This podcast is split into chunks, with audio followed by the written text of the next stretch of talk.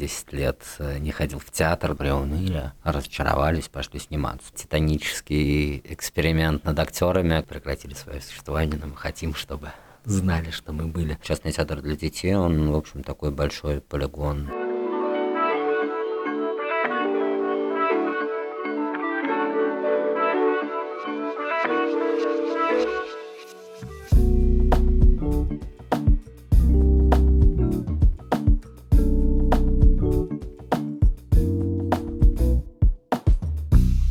Все-таки это подкаст Планета.ру о людях, о проектах, которые они делают, и о том, насколько это важно, не просто, но очень интересно.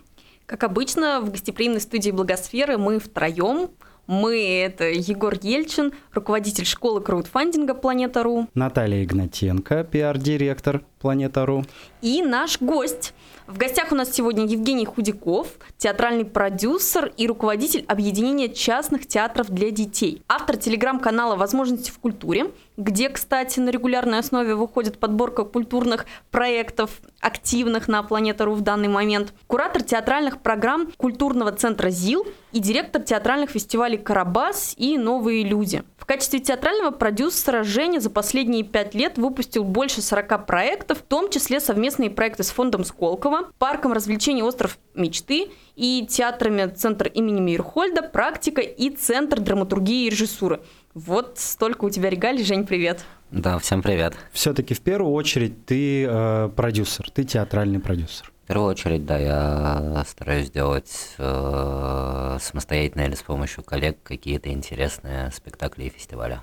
А кто такой театральный продюсер в принципе? Потому что у нас от индустрии к индустрии продюсеры могут быть очень разными. Или там внутри одной индустрии они тоже могут отличаться. Да, есть продюсеры, так скажем, концептуальные, есть саунд-продюсеры, есть исполнительные продюсеры, их огромное количество. Э, театральный продюсер, каким он может быть и за какие вопросы или какие задачи он закрывает, он реализует? Вот все, что мы говорили, исполнительные продюсеры, креативные продюсеры, саунд, продюсеры, линейные продюсеры, это все обычно бывает в кино или в шоу-бизнесе. В случае с э, частным театром и созданием независимых проектов э, это все обычно объединяется внутри одного человека, и в театре он просто называется продюсер. То есть э, это достаточно бедный по сравнению с кино и с шоу-бизнесом вид искусства театр, но особенно если говорить про частный театр. И поэтому тут приходится быть специ...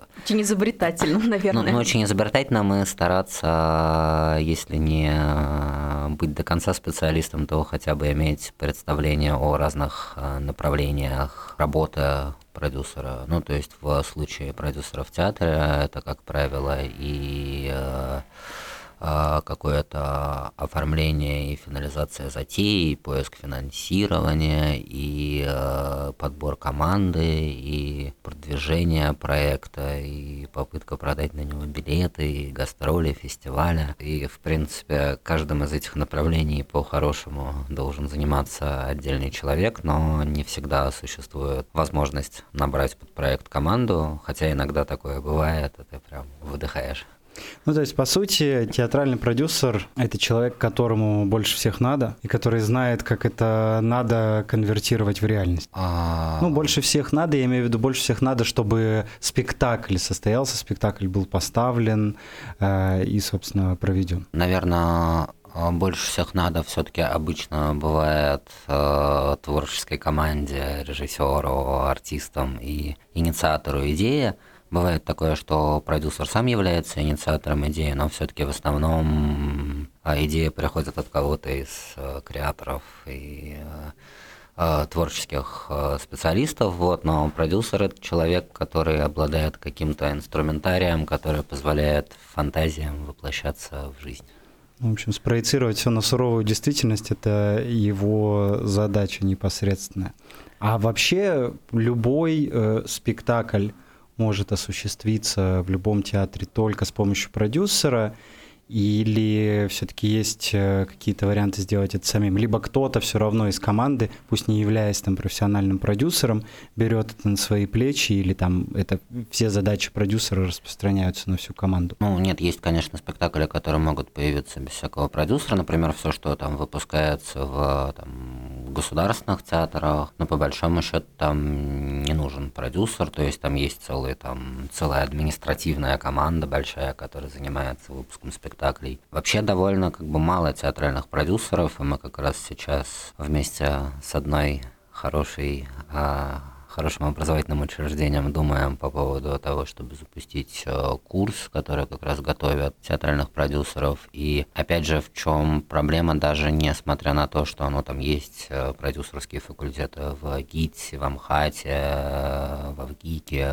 в там, Питере, в некоторых других городах, но, как правило, это все равно факультеты, которые готовят э, там, менеджеров, которые могут работать в каких-то культурных институциях правила государственных, они, в общем-то, не заточены под то, чтобы можно было самостоятельно выпускать проекты, и это все равно все постигают на практике. И мы как раз хотим сделать такую образовательную программу, потому что, вот возвращаясь к вашему вопросу, как раз в очень многих там коллективах, которые а, позиционируют себя именно как коллективы, а не как отдельные проекты, ну, то есть у которых есть там репертуар, какая-то концепция, какое-то направление, в котором они работают, работают, определенная эстетика, вот там очень часто эту э, ношу по там, продюсированию, продвижению проектов и так далее несет как раз кто-то из идеологов творческих. Ну, то есть это может быть там художественный руководитель, это может быть там кто-то из актеров инициативных. Но понятно, что это иногда приносит результат, иногда не приносит. Ну, ты уже упомянул продюсерский факультет ГИТИСа, твою альма-матер. Ты выпускник э, этого э, факультета. И, соответственно, по большому счету являешься одним из тех немногих счастливчиков, которые сразу после школы знали, чем они хотят заниматься. Но ведь это же довольно новая специальность, довольно новая сфера. Чем и почему она тебя привлекла так в свое время? Вот, вообще не так. Я совершенно понятия не имел, чем я хочу заниматься после школы. Более того, я после школы не поступил никуда, куда хотел, а хотел я быть э, там техническим специалистом в разных направлениях. И пошел я учиться на менеджера по страхованию вообще, потому что, ну, надо было куда-то идти учиться. И а, я, в общем, два года, пока постигал азы экономики, думал как раз, что было бы интересно, ну, как бы заниматься менеджментом, но в каком-то интересном направлении, в какой-то интересной отрасли, типа там, не в страховании. Не знаю, может, в страховании это тоже очень весело, но у меня не получилось этого знать. Это вообще очень смешная история. У меня мама познакомилась э, на йоге с э, женой э, режиссера, с которым я потом долгие годы работал, и рассказала, что вот у нее есть такой сын и все такое. Который ищет себя, видимо, Да, который да? ищет себя. Как раз э, знакомая моя мама говорит, так есть же продюсерский факультет ГИТИСа.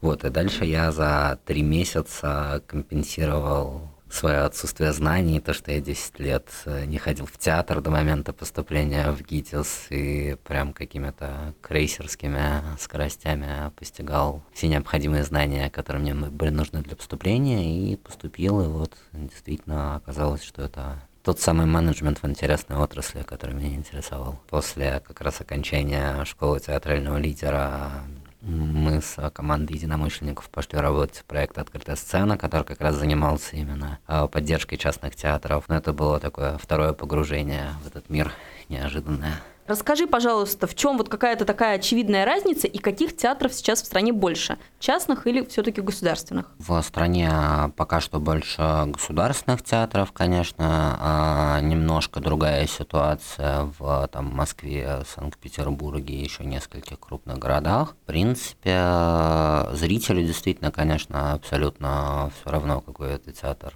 частные, государственные и так далее. Более того, зритель очень часто вообще ассоциирует театр с местом, то есть с площадкой, там, когда приходят на спектакль частного театра на какую-то площадку, которую он арендует, он, в общем, даже не всегда понимает, что тут играет другой театр. И это тоже нормально. На самом деле появление частных театров – это просто веяние времени. Ну, какие, по большому счету, есть варианты у там особенно у артистов и режиссеров чуть больше вариантов, а у артистов, которые выпускаются, они могут пойти работать в какие-то смежные отрасли, типа кино, типа звучания. Они могут попытаться пройти прослушивание в репертуарные театры, но в довольно небольшом количестве театров вообще есть еще места в штатном расписании. Более того, если туда попадает молодой актер, то ну, для того, чтобы начать играть какие-то интересные ему роли, а, может пройти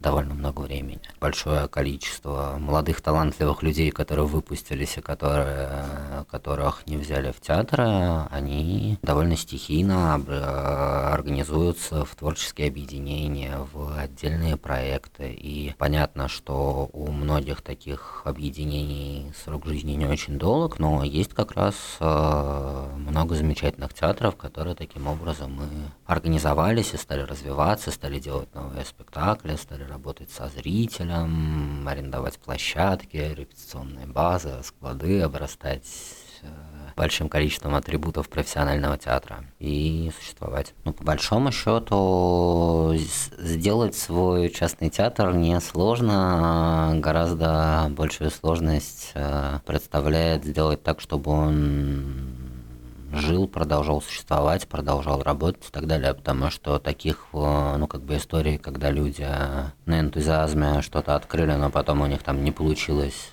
собирать зрителей, они поняли, что продавать билеты это тоже там отдельная история какая-то, приуныли, разочаровались, пошли сниматься, тоже довольно много. Но тем не менее это может быть каким-то троплином и стартом там, для дальнейших развитий, либо для продолжения существования э, частного театра. Но в чем еще прелесть частного театра, это в том, что это все-таки как правило, команда единомышленников – это возможность работать над теми проектами и в, из той команды людей, как к чему лежит душа.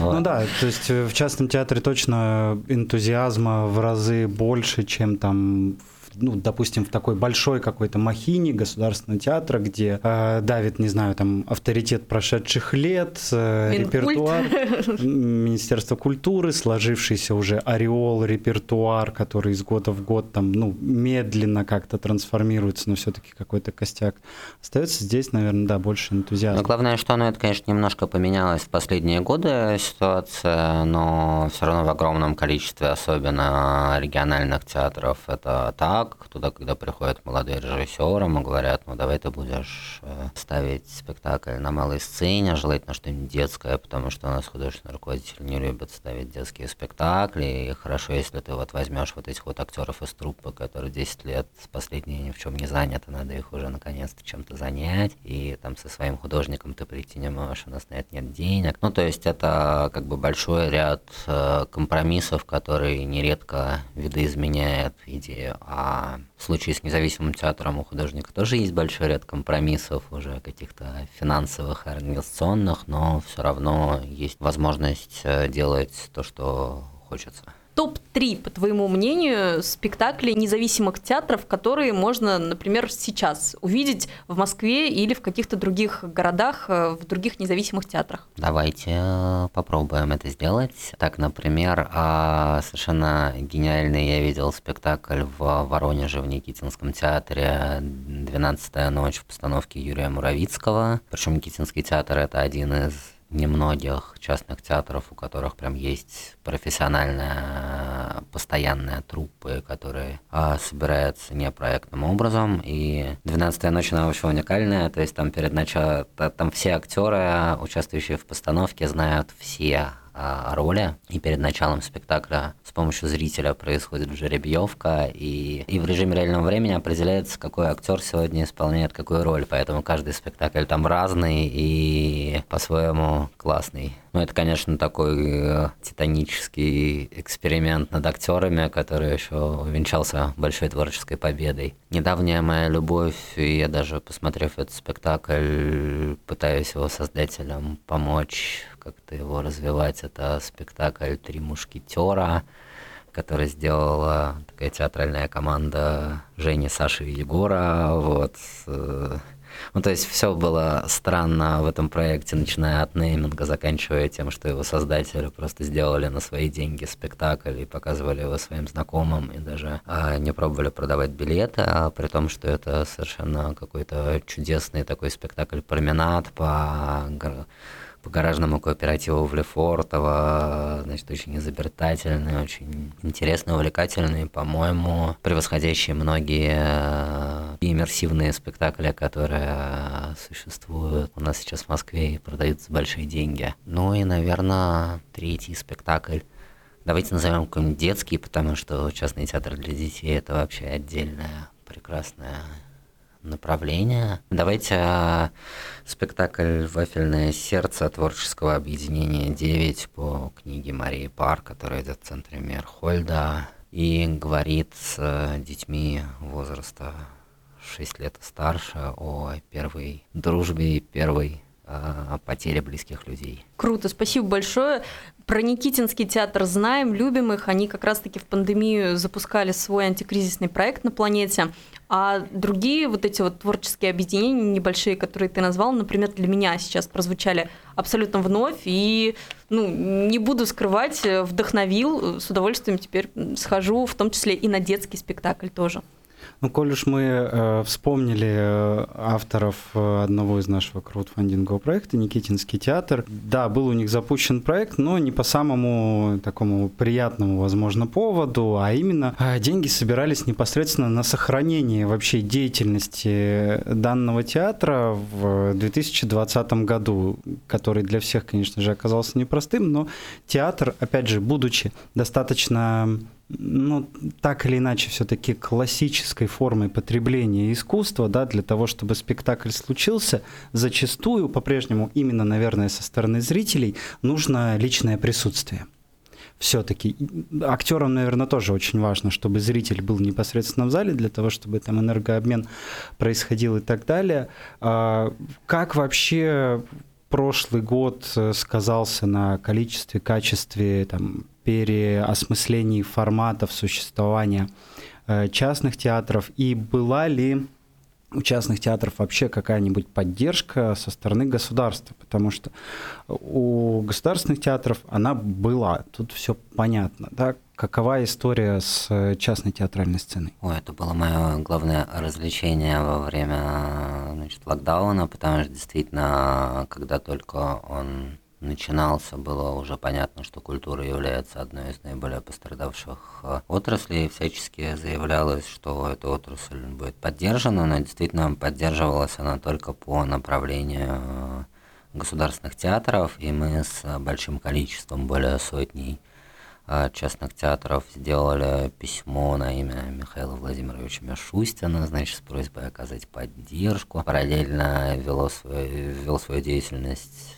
союз театральных деятелей в этом направлении, тоже там на разных э, совещаниях, в том числе у президента Александр Александрович Калягин говорил о том, что необходимо поддержать частные театры, и были какие-то интересные, неожиданные а, откровения, что, например, представители Минкульта говорили, да мы поддержали частные театры, но мы вообще даже не знаем про них ничего, сколько и где они находятся, они нам не сдают отчеты никакие. Вот, С и... одной стороны, это даже как будто бы и хорошо, что частные да. театры живут обособленной своей самостоятельной жизнью, но в некоторых вопросах лучше друг друга знать в лицо, да. Ну, в общем, потому что действительно, пока не было локдауна и такой форс-мажорной ситуации, когда очевидно, необходима была поддержка, но, в принципе, частные театры достаточно спокойно существовали. Существовали. Да. Ну, то есть понятно, что они все равно претендовали там на гранты на какие-то, в которых они могли участвовать и так далее, но они существовали спокойно и автономно. И в результате как раз этой всей деятельности появился после большого перерыва реестр частных театров российских, куда вошли больше, чем 350 театров по а, большому количеству очень субъектов федерации, и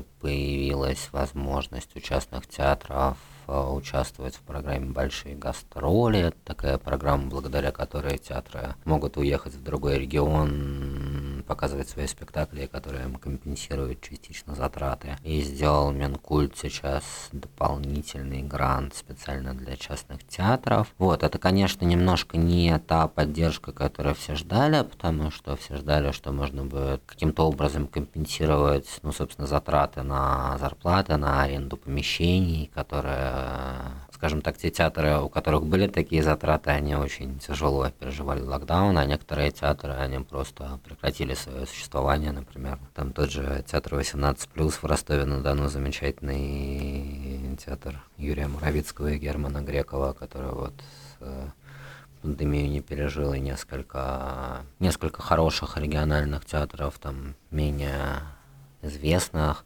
ну, то есть, вот когда этот реестр частных театров делался, даже прям присылали некоторые театры туда информацию о себе и писали, что мы, к сожалению, уже прекратили свое существование, но мы хотим, чтобы знали, что мы были.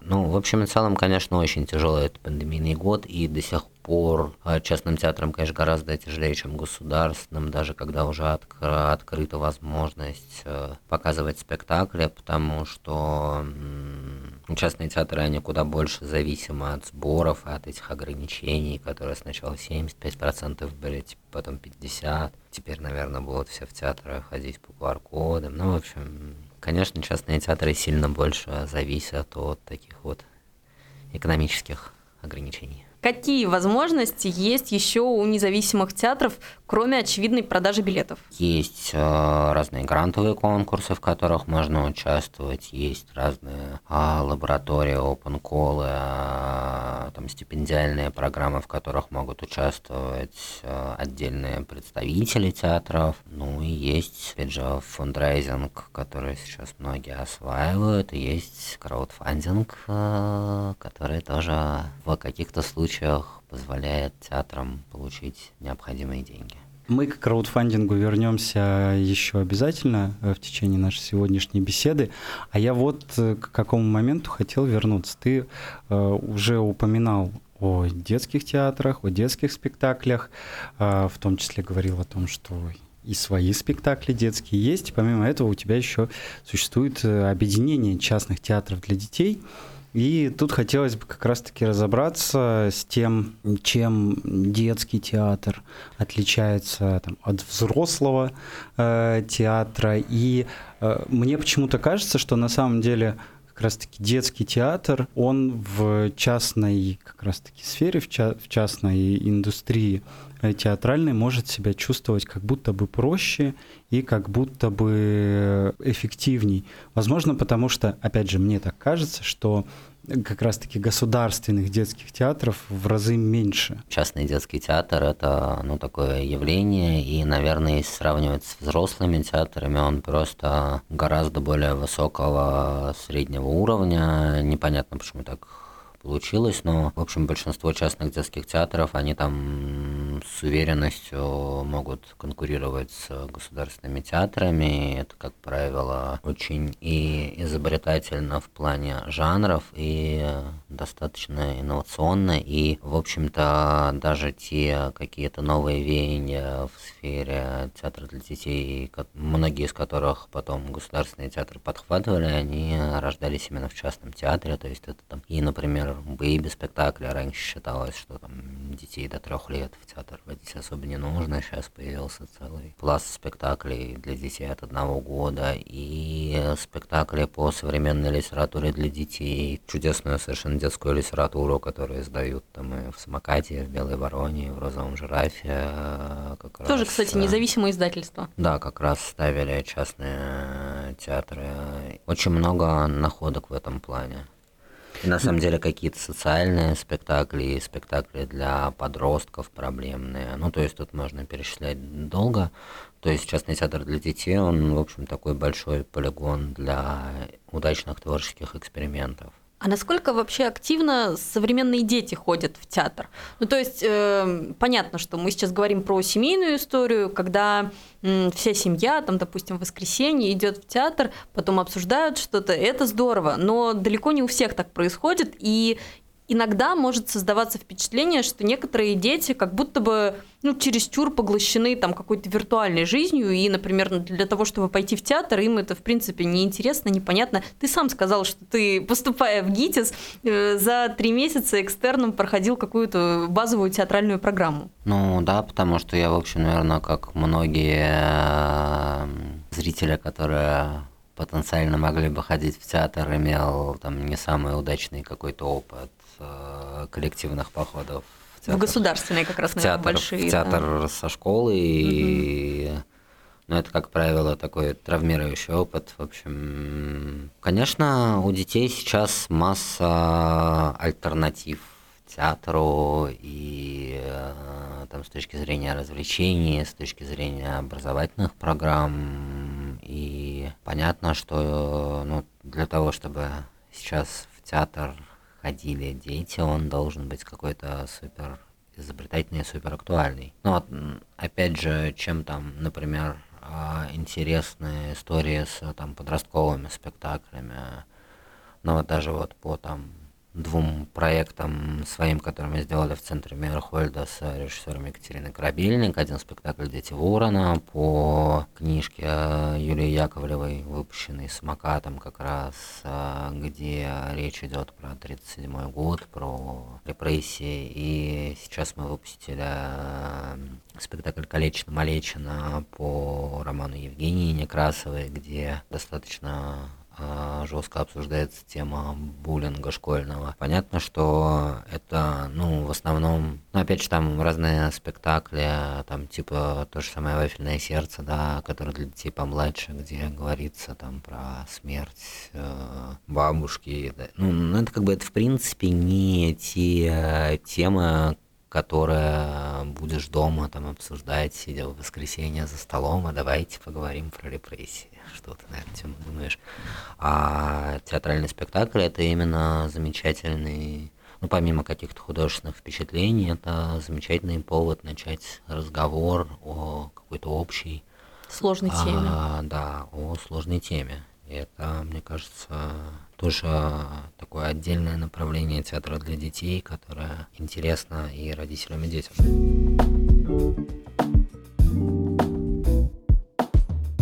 Возвращаемся к краудфандингу, тем более, что ты уже упомянул спектакль «Дети ворона», который ты делал в том числе с помощью краудфандингового проекта «На планете». Недавно наши крауд-компании суммарно собрали полтора миллиарда рублей – это очень огромная, вдохновляющая цифра. Это дико круто, поздравляю вас. Спасибо да. большое. Я очень рада везде об этом говорить, и сейчас тоже говорю и улыбаюсь. Но при всем при этом, вот разбираясь в этой такой большой цифре, мы делали такое внутреннее исследование и выяснили, что из э, вот этой большой цифры порядка 3% приходится на театральные проекты, что, опять же, если переводить это все в рубли, выходит в довольно существенную цифру, но тем не менее, например, театральная категория ну, во всяком случае, у нас на площадке значительно проигрывает, например, музыкальный. Хотя, казалось бы, и там, и там искусство, и там, и там есть э, слушатели, поклонники, зрители и так далее. Как ты думаешь, почему театры не так активно прибегают к краудфандингу, как могли бы? Потому что, во-первых, э, просто создание спектакля это, как правило, дороже какого-то среднего количества денег, которые собираются на планете. Ну, то есть я вот по своему опыту понял, что там без наличия медийных каких-то персон и без супер какой-то важной социальной темы, которая трогает многих, ну, там, лимит сбора на проект – это 300 тысяч. Э, ну, там, ну, я не знаю, может быть, вы меня поправите, но, наверное, это близко к какому-то среднестатистической сумме. Да, вполне. Ну, там, если на эти деньги можно записать альбом, то спектакль, на самом деле, на эти деньги не сделаешь, то есть это всегда, ну, какое-то дополнительное финансирование, как правило. У любого музыканта, более-менее популярного, понятно, что у подписчиков людей, которые регулярно следят за их творчеством, их больше. И более того, там при сборе денег на там, музыкальный проект э, мы не привязаны к локации. Ну, то есть в театр мы там можем, ну, собирает там Воронежский де- деньги театр Воронежский да. театр, Угу. я как бы я, в принципе, могу их поддержать, но мне особо не нужны там лоты с э, походом на В театр, да. Спектакль, потому что я непонятно, когда окажусь в Воронеже. Там, когда, не знаю, Константин Кинчев собирает на сбор нового альбома, понятно, что из любой страны мира его можно поддержать, получить потом этот альбом и Ну, Мне кажется, такие тут, же причины. да, такая комплексная история, наверное, связанная с тем, что театр вообще совсем недавно, так можно сказать, э, принял свою независимость и возможность вообще реализовывать какие-то инициативы самостоятельно. Сейчас этот процесс осмысления там приходит внутри индустрии, и со временем он спроецируется уже на внешнюю аудиторию, когда люди поймут, что они в состоянии тоже не только, так скажем, поддерживать, но и влиять на независимую сцену, как это было там в свое время у нас с той же самой му- музыкальной индустрией, когда у нас существовала только песня года, и нам вещали э, только ту музыку, которую одобрили вышестоящие инстанции. Потом появилась свободная музыка, и тоже не совсем было понятно, а нужна ли нам такая свободная музыка, кому она вообще нравится, и почему мы ее должны в таком свободном виде слушать. Потом следующий этап, да, у нас состоялся в том, что вот есть свободная музыка, и выживает только та, у которой есть э, свой слушатель, которая может к себе расположить, которую люди хотят слушать день ото дня и так далее. Здесь примерно такие же этапы, просто, опять же, на все нужно время. Этап взросления и там самостоятельности, он, я думаю, в ближайшее время тоже придет в той или иной форме, в той или иной мере, учитывая то, что сейчас это все, конечно же, происходит в разы быстрее. С каждым новым э, краудфандинговым проектом, этот, ну и не только, да, этот шанс увеличивается. Чем больше это в медийности,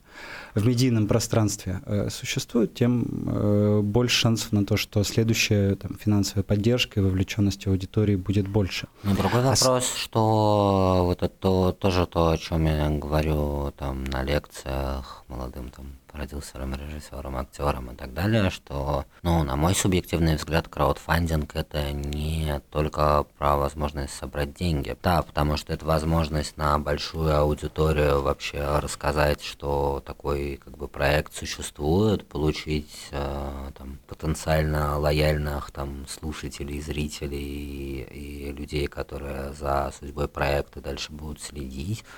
А, там, опять же, если там говорить про мой опыт, ну, это получение там неожиданных каких-то партнеров, а, людей, которым интересна эта тематика, и ну, это тоже на самом деле мощный ресурс, и мне кажется, что таким образом краудфандинговые компании тоже начинают использовать. Например, я не знаю, это на планете был сбор или нет, театр Вахтангова собирал на... На планете, на планете. Да, на... эм, На запуск, по сути, дома-музея Да. э, во Владикавказе.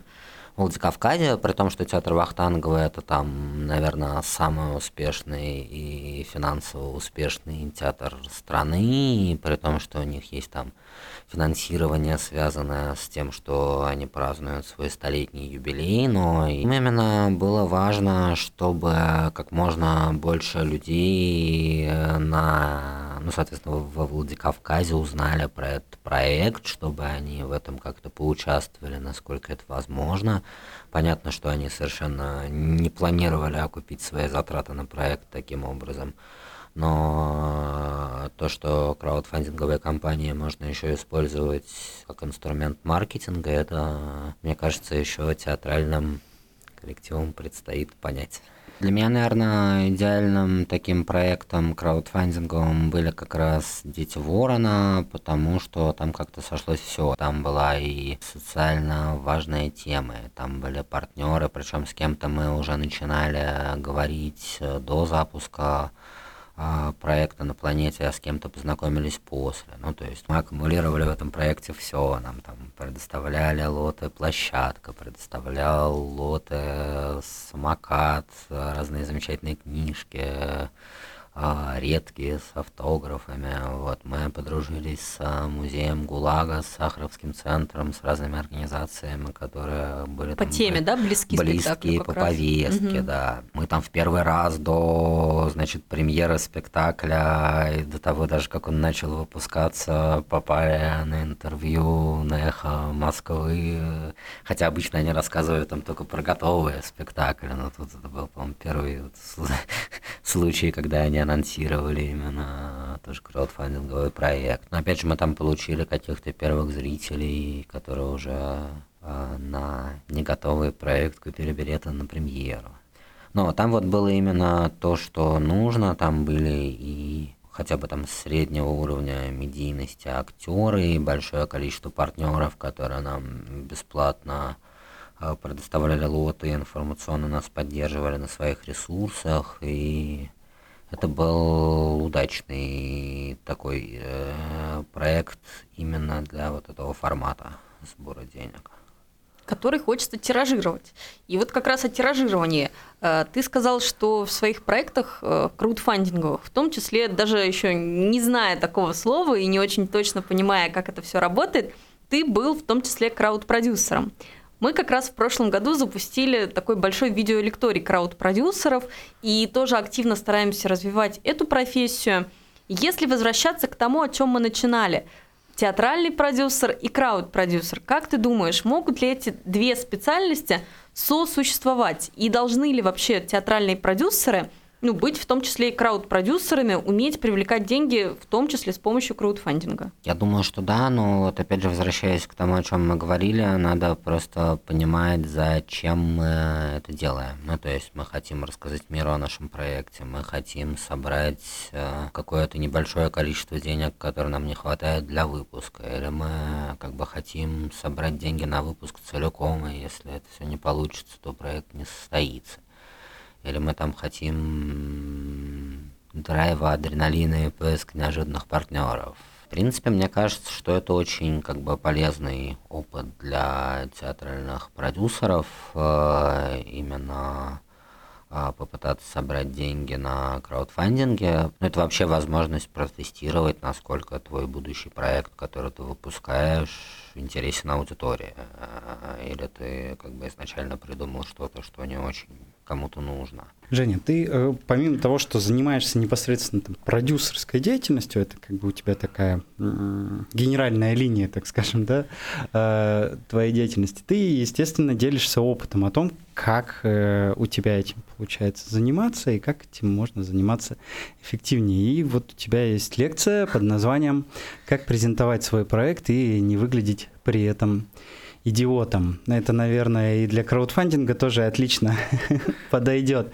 Э, часто ли такие ситуации бывают? Э, и какие основные здесь твои советы и рекомендации по этому поводу? Ну, регулярно такие ситуации бывают. И, ну, надо сказать, что я в основном эту лекцию читаю все-таки не для продюсеров и менеджеров, а для режиссеров, актеров и а, людей, которые как раз часто пытаются всюду и во всех местах презентовать свои проекты. И на самом деле это просто сборник каких-то лайфхаков э, из там, моего личного опыта. Ну, потому что это классика жанра, когда человек там пишет письмо с интересным предложением и не оставляет свой контактный номер телефона, и ты его потом разыскиваешь. Это классика жанра, когда человек там э, не может написать нормально тему письма, чтобы его потом можно было найти через поиск. Это абсолютно стандартная ситуация, когда человек тебе присылает э, не одно письмо или там ссылку в мессенджер на файлообменник со всей информацией про, про спектакль, а он тебе присылает, значит, отдельное письмо с описанием проекта, отдельное письмо с фотографиями, дай бог не одно, отдельно. И все это в разных ветках. С роликами в разных ветках, безумие. Меня как-то драматург один замечательный, значит, присылал свою пьесу в теле письма, ну это а непреложным файлом. Вот. Это замечательно, когда люди пишут «помогите мне с заявкой на грант» и в конце ставят букву «Д», и ты уже... Не, не очень понимаешь, чем им помочь. Не, не, не понимаешь, чем помочь, потому что человек даже загуглить не смог, как это слово пишется. Ну, а, да, и, собственно, вот эта лекция как раз из, э, из таких житейских ситуаций, которые при этом очень хрестоматийные, то есть все-таки какие-то вещи, которые один или два раза со мной происходили в жизни, туда не включая, а это прям... Каждая эта вещь, она проверена десятком творческих людей.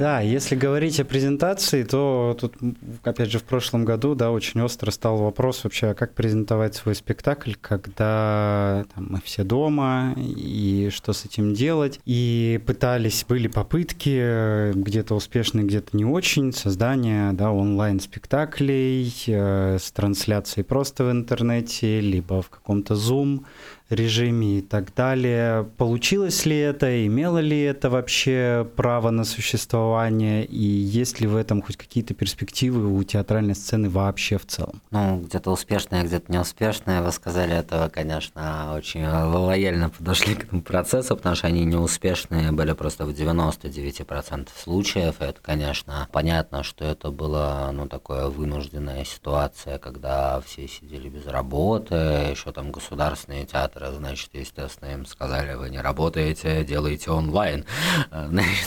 И это, конечно, было в большинстве случаев супер неизобретательно, в плохом качестве, сказать, трясущейся одной камерой, значит, э, ужасно. С пропадающим интернетом, даже если это не, не непосредственно онлайн-трансляция, запись все равно не сделанная, не смонтированная. Ну, конечно, кажется, что такой поток э, плохо обработанного контента мог людей от театра только отвратить. Но есть какие-то, на самом деле, и там удачные истории. Ну, то есть вот был, была прям целая программа фестиваля «Точка доступа» в Питере, которая была из онлайн-проектов. А сделал, например, театр «Домик Фанни Белл» несколько проектов онлайн.